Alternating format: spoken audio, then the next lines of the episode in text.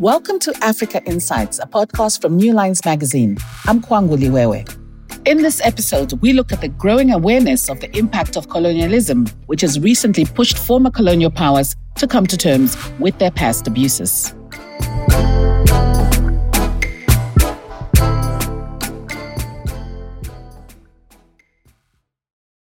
Since 2020, a significant shift has emerged in Africa's historical narrative.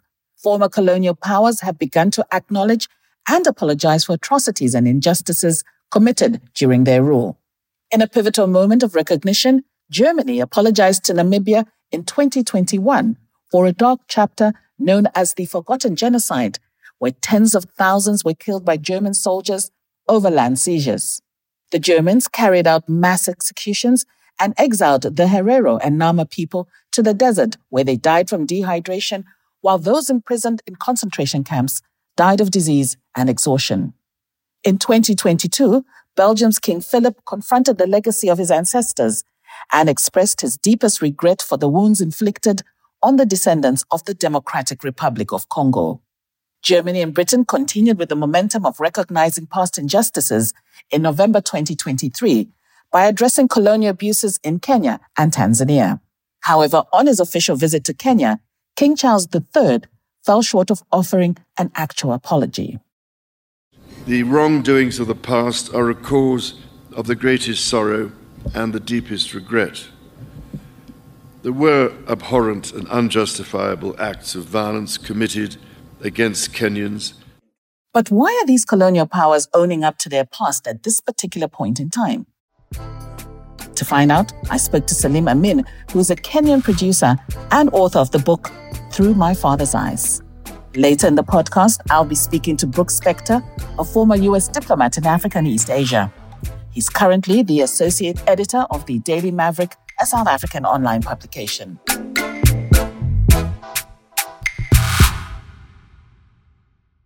Salim, welcome to Africa Insights. It's a pleasure, Kwangu. So let's start with Kenya. And can you explain where the basis for advocating for reparations stems from? The reparations request or, or um, legal process started from obviously from when the Mau Mau fighters uh, uh, were fighting for independence uh, against the British uh, Empire that that that uh, was in charge of Kenya at the time, and the reparations are being asked for the brutal brutal behavior and the brutality that was um, that was uh, uh, uh, done against the Mau Mau by the British soldiers. Um, so I, I, that is where the basis of the reparations is coming from. King Charles III recently visited Kenya and he did publicly acknowledge the past atrocities, but he fell short of apologizing. What was the reaction from the Kenyans? Many Kenyans were glad that he had said something and acknowledged the that that atrocities were committed, that um, colonial rule was far from perfect in any way, that there were a lot of things that were wrong with it. Um, so they were glad that they acknowledged that he acknowledged that.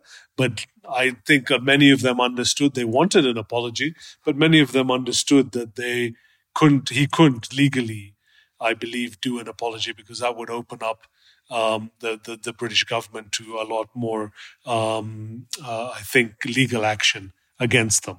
So I think that people did understand it. The, the Kenyan president uh, uh, William Ruto did push him for an apology and did emphasize in his speech following King Charles's that. Um, you know that that uh, Britain must apologize. Indeed, all the colonial powers should apologize for the atrocities that they committed um, in this in their in their respective countries that they colonized. Now, morally, what is in an apology, and why is it so important? An apology shows that you have acknowledged and accepted that something very wrong was done. Therefore, you're apologizing. So, I think in terms of of the um, of the country moving forward, of of the the, the Mau Mau fighters that are still uh, alive, the independence fighters that are still alive, for them being apologized to would vindicate some of the things that, that happened to them. But I think the apology also opens its doors to more legal action so that from a purely uh, from reparation point of view an apology is very important Now, if you look at the descendants of the Mau Mau, um, what would you say are the ongoing consequences of these past abuses on the descendants who still live in Kenya? I mean, there are varied um, repercussions from that. Some have managed to move on. We, I've interviewed and talked to a number of of actual Mau Mau fighters as well as their descendants. Um, some have uh, managed to move on and have have acknowledged that their um, parents or grandparents were freedom fighters and heroes of this country, and and they have they have uh, perhaps not even been told the full extent of the things that had happened to them, but they have moved on. Many others have, um, you know, demanded this legal route and are also not happy with the treatment that they got from the Kenyan government as well post independence. Many of them feel that they're, they um, they didn't get what they deserved. Uh, the land that they lost was never returned to them.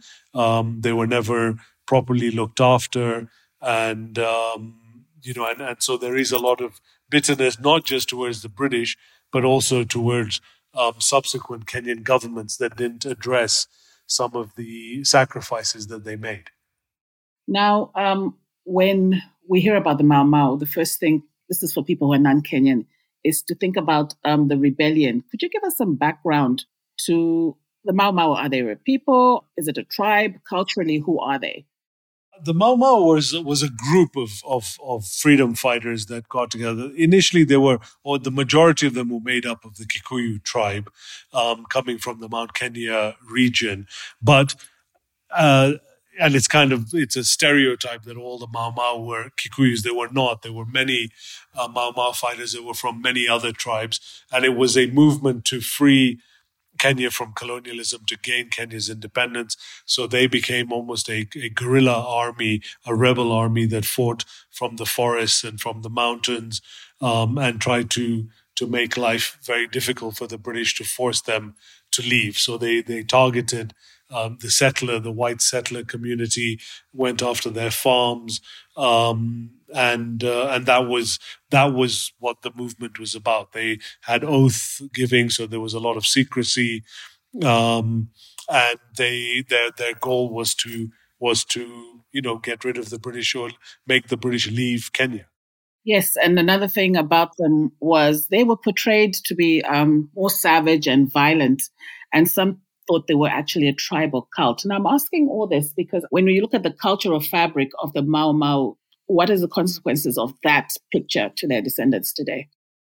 Um, I think their descendants are pretty sure about the, the contribution that their uh, parents, grandparents made. I don't think that the stereotype that's been put out there that they were a brutal terrorist uh, uh, group is uh, holds weight with the, with relatives or actual uh, veterans. They know what they did. They know why they did it. Yes, atrocities were committed um, by Mau Mau fighters.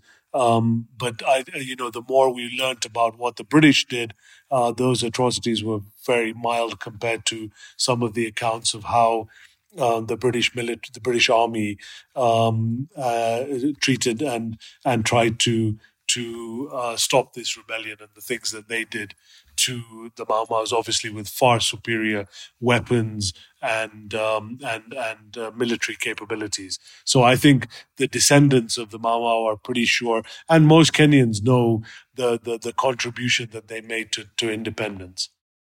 So, what exactly does the former colonial power, which in this case is Britain, um, owe the descendants of the Mau Mau?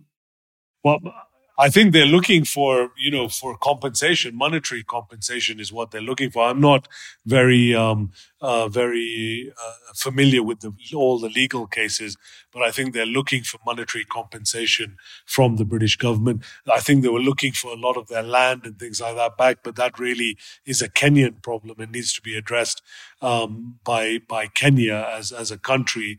Um, but the, in terms of in terms of money um, or financial reparations that they're looking for that from the UK. And there has been already been, I believe, one award at least of about 20 million pounds that's been that's been given to a group already.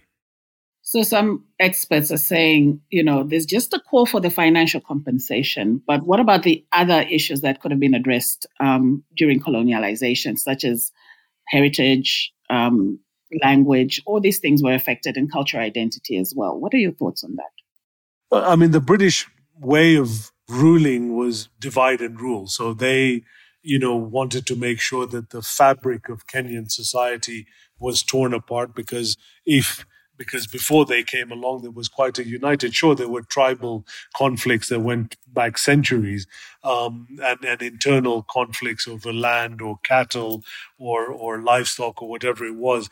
But the British came and and really um, put their divide and rule policy in place and and separated, you know, people, tribes, um, even people that were intermarried, and, and and they made sure that they they they sowed those seeds of discontent, which unfortunately are still going on in this country. And what next for this call for reparations from the Kenyan point of view? I think they'll have to follow the legal process as best as they can. I don't think that um, anyone is going to come forward and uh, and um, offer them something. I think they'll have to follow a legal process, and if they win it, then they'll do that. I mean, one of the other things that Kenya really has been pushing for, and we hope that King Charles's visit, you know, will will have spurred a little bit of that on, was the return of all of our um, archives, much of our archives that were taken away um, by the British uh, when they left. So, in those archives, what's important about them is there is there are, there will be accounts, quite detailed accounts of what happened to during that time, which I believe are vital um, and, and and and very important for us to have as part of our history, but also to try and you know sort out some of this this talk of reparations and apologies um, and and events that happened which are still uh, vague because there's no written record. And the British, probably to their detriment now, um, were excellent excellent record keepers. They they they kept amazing records. So that I think is coming back to bite them a little bit now. Um, but if if Kenya can get some of that, um, it will bring some closure if we can get some of that back. For example, we don't know where Dedan Kimathi, who was you know one of the great freedom fighters of this country, we have no idea where he was buried. People have been looking for his grave, and I can't believe that the colonial administration that was so meticulous in its record keeping would not have had an exact record of where they buried uh, Kimathi after he was hung. Now, what happens when these objects are returned? Um, do you have suitable places to house them? And I ask this because in other countries where um, these objects have been returned, for instance, um, the Benin bronzes, some have been returned in Nigeria. And we've seen that they haven't yet been placed in um, certain museums, for instance, because they're not ready to have them. What's the situation like in Kenya? Well, Kenya has a, a good number of museums, but um, about uh, three years ago, the former president Uhuru Kenyatta initiated a project to create a massive museum, to build a massive museum at uh, a place called Uhuru Gardens, which was the spot where um, Kenya was granted its independence, where Prince Philip handed over the instruments of independence to Jomo Kenyatta in 1963 and that spot had been lying kind of you know um, kind of derelict for a long time. Um, and he wanted to build it build this new museum that would showcase the history of Kenya. Uh, good bad and ugly were his words. You know we must show everything. And um, and so that began that project began and and over 22 months they constructed um, a massive museum was constructed uh, um, and the galleries are still being worked on. It's not open to the public yet, but we're hoping that there was a bit of a delay when when um, when the change, you know, the new president, uh, the new government came in, and the new president came in, and you know, financing has been a bit difficult um, since that time. But this museum is is incredible. It sits on seventy acres. Um, it's uh, got thirty five galleries. It's got you know also state of the art um, uh, facility to house uh, artifacts, to house documents. There's a massive archiving facility, digital archiving facility uh, as part of it. Um, we, we, you know, they're digitizing a lot of the um, the content from the Kenya National Archives, from the Kenya Broadcasting Corporation, uh, and trying to preserve as much of that as possible. And um, and I think it's just it's absolutely brilliant. So uh, we're hoping that this is where where all these artifacts will come back to the, the legendary man eaters of Tsavo, the lions um, sit in Chicago, in, in a museum in Chicago. So, again, those are things that we want to bring back in regards to the Mau Mau uh, history. Um, for example, they found all the nooses that were used to hang uh, Mau Mau fighters um, in one of the prisons here, and um, uh, almost 1,100 of them. So they're creating a gallery that will be called the Rope Gallery, so we can the tribute can be paid but also people can understand what happened to and then how, how difficult a period it was for this country's history. Thank you, Salim. You're very welcome,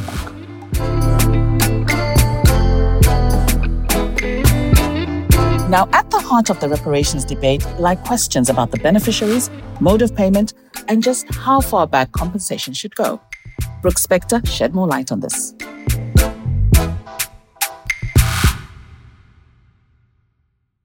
So, why has this issue of acknowledging, apologizing, and reparations from former colonial powers for past atrocities come up in recent years?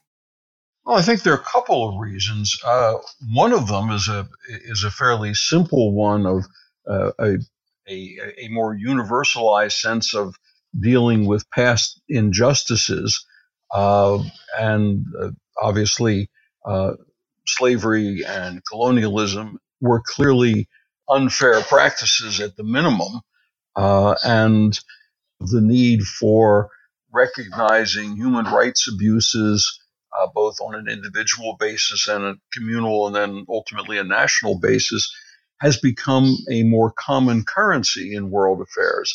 If that's true, then it was probably inevitable for the question of uh, reparations to become part of the of the international discussion.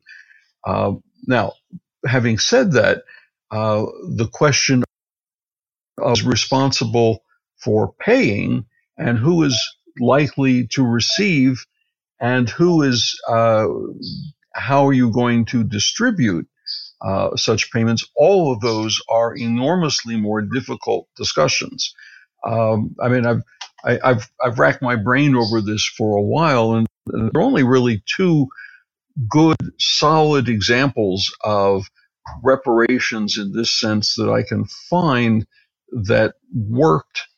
And I think the reason why they worked was because it was payments to individuals who had been adversely affected. And the one, of course, was the payment uh, to Japanese Americans or Japanese citizens who were resident in America during World War II who were uh, extracted from their homes and sent to uh, internment camps, uh, hundreds, even thousands of miles in some cases from their homes. And the repayment and the recognition of that uh, didn't come until the 1980s. But again, that was to named individuals rather than a country transfer to another country uh, without a real sense of how such resources would be distributed and why they would go to this place or this person as opposed to that place or another person. And I, I think there's another part to this which is uh, not often discussed, but the question of colonization and its uh, attendant horror of slavery um, it wasn't simply a question of several Western European nations. There was a complicity on the part of any number of African leaders in the 16th century, 17th century, 18th century, as well as a large number of slaves and exploitation that took place from the east coast of Africa by way of uh, the Omani sultanates, which had trading and slaving ports all along the east coast of Africa. Uh, and that very those two latter circumstances are very rarely discussed. The the last part of it is, I think, the question of if you open the door to reparations or repayments for colonization stroke slavery, then the legal liability in the countries affected uh, is almost endless. And how is that going to be adjudicated and apportioned? I, there's very little precedent for something like that. Picking up on that point about precedents, um, we've seen that there's also been a reluctance by former colonial powers to actually apologize. I guess acknowledgement and apology would be the first two steps to take. And if we take a recent example of King Charles III's visit to Kenya recently, I mean, he did acknowledge Kenya's colonial era of suffering, but it fell short of apologizing. Why are they tiptoeing around this apology? Is it for fear of um, setting a precedence? If they did apologize, meaning following apology would be a discussion on reparations. Well, as I say, I think the question be, it begins to de, to devolve to the question of legal liability. Uh, in in the case you cite, uh, uh, Charles III's uh, visit to Kenya, um, it wasn't, to the best of my memory, it wasn't a broad stroke uh, apology for all of aspects of the colonization of Kenya. It was, uh, I think, it was rather, it was drawn rather more narrowly to the uh, the way in which um, the British military and, and uh, Kenyan police dealt with the Mau Mau insurrection in the 1950s and uh, events at that time. So it wasn't, it, it didn't retrospectively reach back to the early 1900s, for example.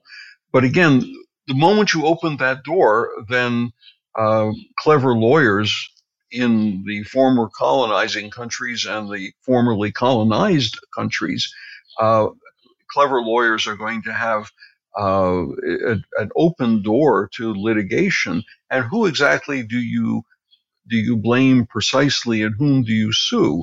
Uh, there's another example which I, will offer to you, um, which I've I, I, spent a little time thinking about because I spent a lot of time in Indonesia.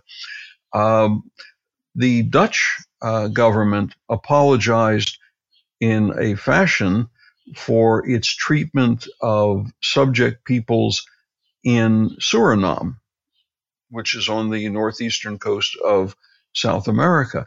But you'll notice that that apology did not extend to the people who were taken uh, forcibly from the then Dutch East Indies to South, what became South Africa. And it wasn't a blanket apology for the way in which the Dutch handled uh, the Indonesian islands for over 300 years or thereabouts. Uh, and so people are, are trying to they're trying to thread a whole series of, of needles with with this question of apologies. And the moment, as I said, the moment you open the door to an apology, then the next question is inevitably, and so what are you going to do to make it up for us? Okay, so just um, picking up on reparations, if we look at the incident that happened in um, Namibia with um, the genocide and Germany actually apologizing and um, entering a deal with the Namibian government. But they didn't call that reparations. They deliberately called it, um, it was some aid given to the country, running away from terming it as reparations. And the communities that were affected um, by this genocide were not even involved in these negotiations. What are your thoughts on involving the community in these negotiations and discussions? How important is it? That was an interesting case. Uh, they did not use, the Germans did not use the same set of uh, regulatory questions or legal precedent that were brought to bear uh, for their response, the German responsibility uh, it, for World War II. Uh, I, I, think in part uh, because there was, I, am guessing on this, I'm not sure, but I think there was there was some disagreement within Namibia as to whether or not the government would receive uh, the funds and the apology attached to it, or whether it would be it would begin to be dispersed to the various ethnicities in Namibia, uh, and therefore individuals who might be the descendants of people, because uh, that particular uh, harsh treatment uh, ended, uh, at least under Germany, uh, in 1918, and it ran from the end of the 19th century, so for say 20 to 25 years. whether or not individuals can be traced now whose families were the uh, the, the recipient of, of, of ill treatment and worse, I don't know, and I don't know rec- whether records were kept, and that, that may be terribly unfortunate. Um, there are some people, of course, who argue that the the German uh, behavior in the, in in Namibia, what was then Southwest Africa, uh, was was kind of a dry run for what what would happen during World War II, and uh, the Governor General of Namibia at the time's last name was a Mr. Goring, who just happened to have been the father of a Mr. Goring who was high up in the Nazi fraternity during World War II. So, um, you know, you have to wonder about these things. Um, whether the Namibian government was prepared to share uh, the monetary recompense uh, to individuals is a different kind of question, too. Just broadly looking at these efforts being made by um, these former colonial powers to acknowledge um, these atrocities and also some apologize while others don't. Are they genuinely aiming at reconciliation and healing? Because some people think um, this is just being done to maintain influence and countering geopolitical issues on the continent and influences from countries like Russia and China. Well, I'm sure it's a complicated mix of all those things. Uh, I mean, it's not. It's certainly not pure uh, realpolitik behavior, and it's certainly not pure altruism either. In this discussion, you very rarely hear the name Belgium either, of course, and the the, the way in which um, King Leopold's uh, government, before it was actually a colony, when it was the so-called Congo Free State, uh, a kind of a private reserve held uh, by the by the royal family. Uh, that was some of the more barbaric versions of uh, quote unquote colonial behavior uh, Africa had ever seen, and uh, you know punishment for failing to provide sufficient rubber crops, you get your hand lopped off quite seriously. Um, you don't see Belgium discussed in this way. You don't you don't see Portugal discussed in this way, and the atrocities of Portuguese rule in Mozambique, Angola, and uh, Portuguese then Portuguese Guinea. Uh, some of them were were were were pretty brutal. Um, villages burned, people moved, uh, whether they wanted to or not. People uh, forced into corvée labor uh, and various other forms of extractive enterprise. Uh, it, so far, at least, it seems that much of the discussion focuses on Britain and France and to some degree Germany. Um, and that pretty much covers the landscape until the Dutch uh, came up with their sort of very modified version of an apology. Uh, and this is going to take a long time to play out. Uh, and I guess one other question that you, you, we really need to leave on the table: How far back uh, should this kind of reparations discussion uh, reach? Uh, is there an arbitrary cutoff? Uh, does it include the Turks and the Ottoman Empire? Does it include um, Egypt and its behavior in the Sudan? Uh, does it include uh, the expansion of Ethiopia in the late 19th century? I mean, all of these questions are very awkward and complicated, and I, I don't think anybody has done much in the way of answering any of it. Mm. And in your opinion, um, are the living responsible or accountable for the actions of their descendants? Well, I mean, if you take the biblical injunction that you know that you you don't visit upon the children uh, punishment for their parents, no. But on the other hand, if you live in a society and that society uh, behaved egregiously badly against another society, then uh, perhaps you do. Um, and all of this, it, there are moral questions here, and there are legal, international legal ones, and they're they're awkwardly intertwined. Um, as, as I, I, go back to my original point about the Japanese Americans, um, we had a friend in Japan who was actually an American, Japanese American, who'd moved to Japan uh, for family reasons. And in the mid 1980s, she actually received a check. Uh, which was part of the larger process of, of reparations given to the uh, the Japanese American citizens or resident uh, permanent residents or their their children. And she was eligible. She received the check, and she debated whether or not she should cash it.